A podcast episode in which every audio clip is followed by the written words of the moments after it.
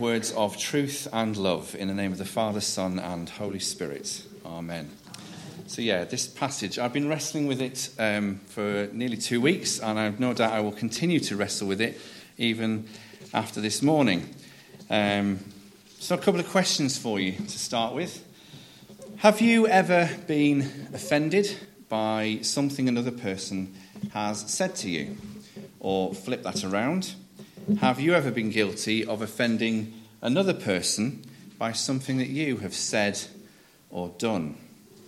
Now, if you live long enough, you can't really avoid um, offending someone or being offended.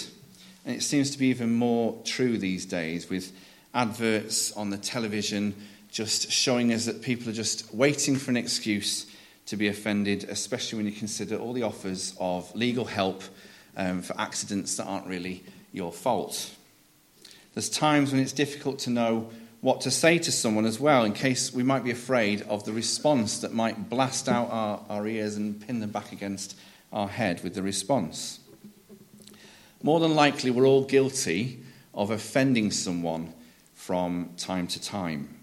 We might not have meant to do it, we might not even be aware that we've done it. But when we do offend someone, the result is hard feelings of some sort and a gap in our relationship. And in our Bible reading this morning that we've just heard from Matthew, Jesus, I think, instructs us on how to deal with those times, whether intentional or not, when we've hurt someone and we need to set it right. And I'm not just talking about times of divorce or times of adultery, it's times when we upset each other. And this includes our need to forgive those who've hurt us deeply, which, which isn't always easy and sometimes is beyond our abilities to forgive. Some hurts have to be given to God because it's beyond our human ability to go to the full extent of forgiveness. So, in our passage, Jesus starts in verse 21 by saying, You have heard it said. And in this context, Jesus is, of course, referring to murder. And no doubt his listeners, and many of us here this morning, if not all, will be thinking about the physical act of taking someone's life that we often see in Midsomer Murders or other detective programs fact, most of us are sitting here thinking, well, this, this doesn't apply to me. I've never killed anybody else. I've never murdered anybody. As the audience continues to listen, Jesus adds a little bit of a twist, as he often does. But I say to you, there's that word, but, which when Jesus says that, it usually means watch out because something is coming. There's more than one way to murder someone.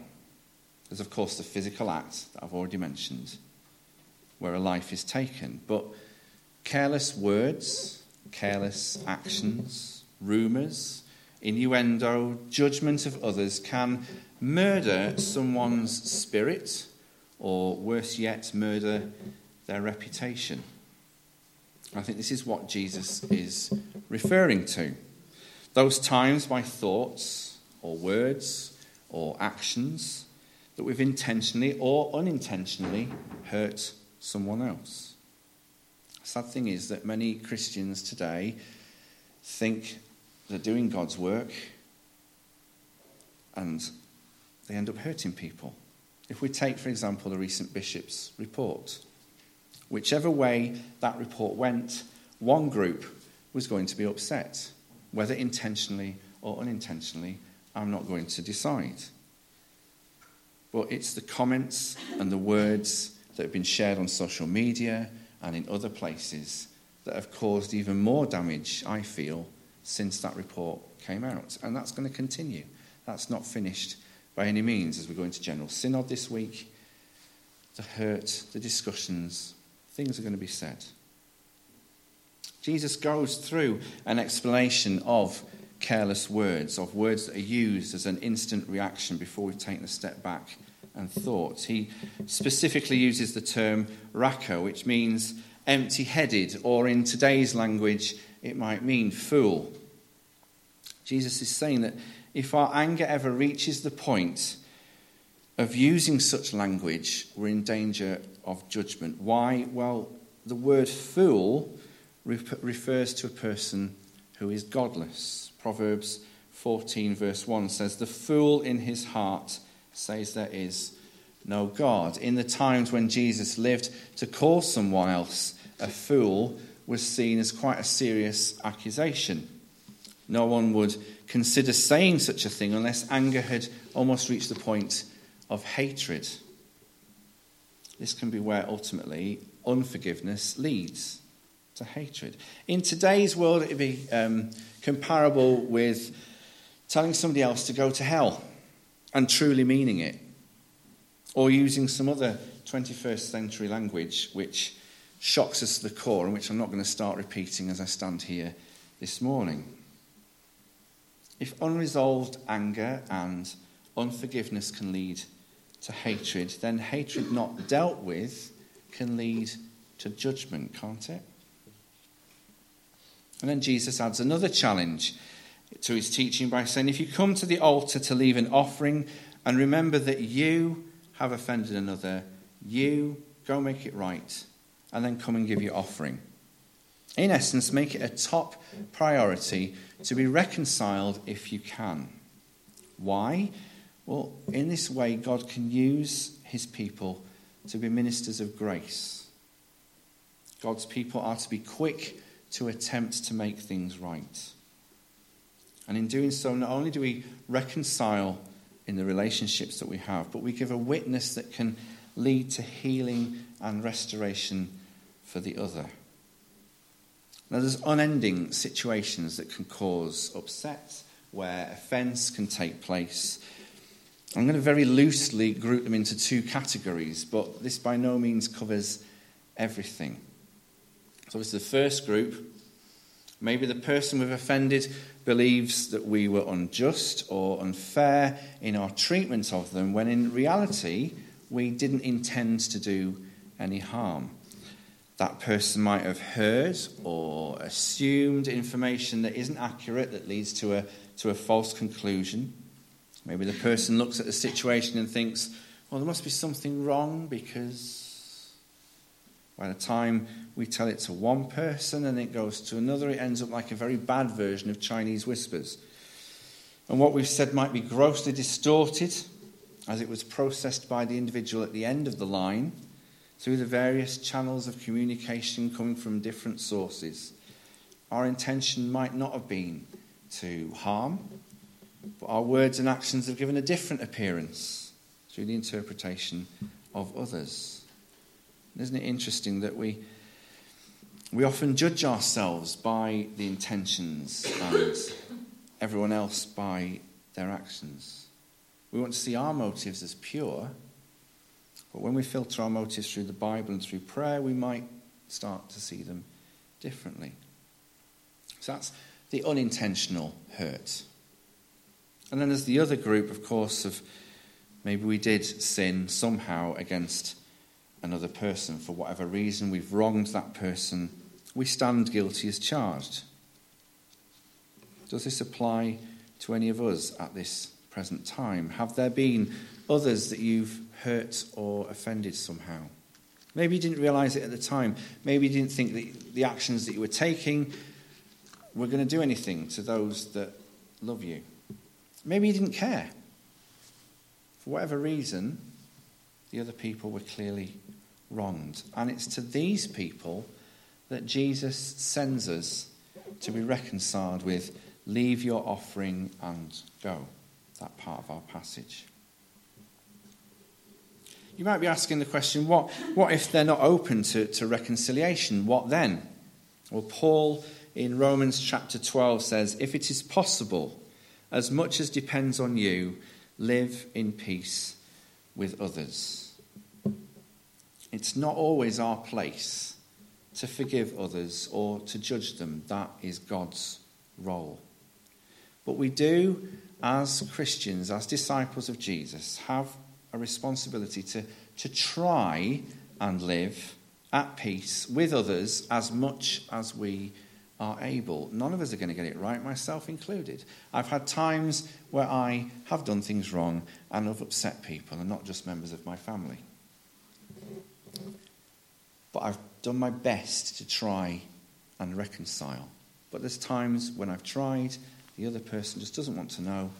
I have to leave it to God.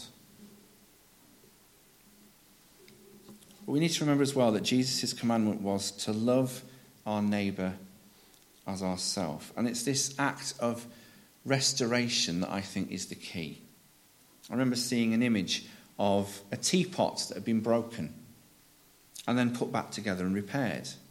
But of course, you could still see the cracks. But whoever had repaired it had put bits of silver within that teapot to make it look even more beautiful than it already was. And those cracks, those, that damage, the way it had been restored, had made it into an even more beautiful thing. The scars are made more beautiful, but they're not ever forgotten, they're still visible. We might find the people we want to make amends with might not be open to it, but that doesn't mean that we shouldn't attempt to make peace. Think again about what Paul says in Romans 12.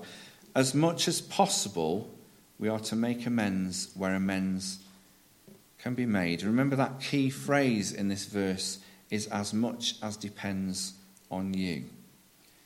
We're to do everything we can to be reconciled with that other person, but with, with open palms, not with closed fists. In the Beatitudes that we find earlier in the, the gospel that we had read to us this morning, Jesus said, Blessed are the peacemakers, for they will be called children of God. It's worth remembering that he said, Blessed are the peacemakers. He didn't say, Blessed are the peacekeepers. A peacekeeper would avoid confrontation at all costs to maintain peace, sometimes even at the cost of truth.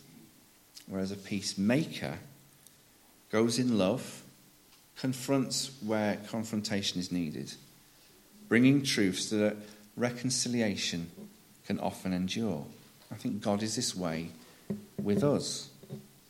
God is not willing that any of us should perish. God seeks reconciliation, He seeks restoration, He seeks relationship with each and every one of us.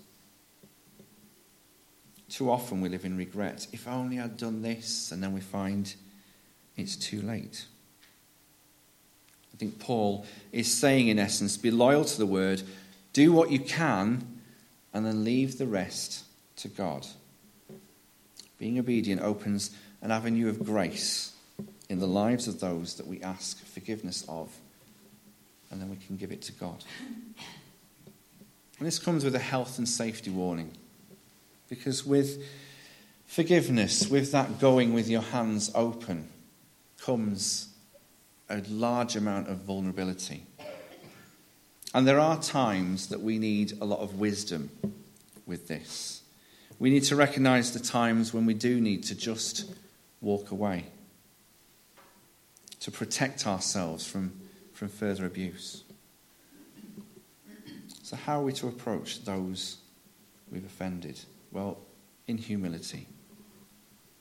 There may be times when you totally disagree with the other person, but the willingness is there to consider what's being said or done, maybe to accept others for who they are, regardless of their beliefs, regardless of their lifestyles, their choices, their personality, their sexual orientation, remembering that all of us are made in the image of God and that we have no place to be judgmental of others. But going to those we've offended doesn't guarantee that they'll be open to what we're saying. In fact, they might rage, they might vent, they might say exactly what they're thinking. Hearing what they say might not be easy, and we might try to want to defend our actions, but it's remembering to keep your hands, your palms open, not up as fists as much as we can. There's some things the other people might be way off track, but in others they might be spot on. Different situations provide different routes and solutions. But to, to conclude, as we come to the end of considering all this, and I'm not going to give you any answers this morning, I'm just giving you lots to think about, I think. There's two purposes that I can see for going to those that we've wronged, if appropriate. First, to be used by God to be an, an opening, a pathway for grace. And secondly, to be reconciled and restored. If in humility we go to those that we've wronged and say to them, Forgive me, I was wrong, then that might be all we can do. If they accept this, the process of reconciliation has started. It won't just happen overnight, it's a long process. If they're not open to forgiving, then it's in God's hands, and we've done all that we can. Remember Paul's words again as much as it depends on you, live in peace with others. So, is there someone that you need to go and make peace with this week? By doing so, you can start the process of freedom while being used by God to extend His grace to others, which, after all, should be the true goal of forgiveness. And just last thing to recommend if you want to know more about reconciliation, that kind of thing, I recommend this book by Volf, Exclusion and Embrace, because there's a fantastic chapter in there. And if you want to know more, chat to me over coffee afterwards. Amen.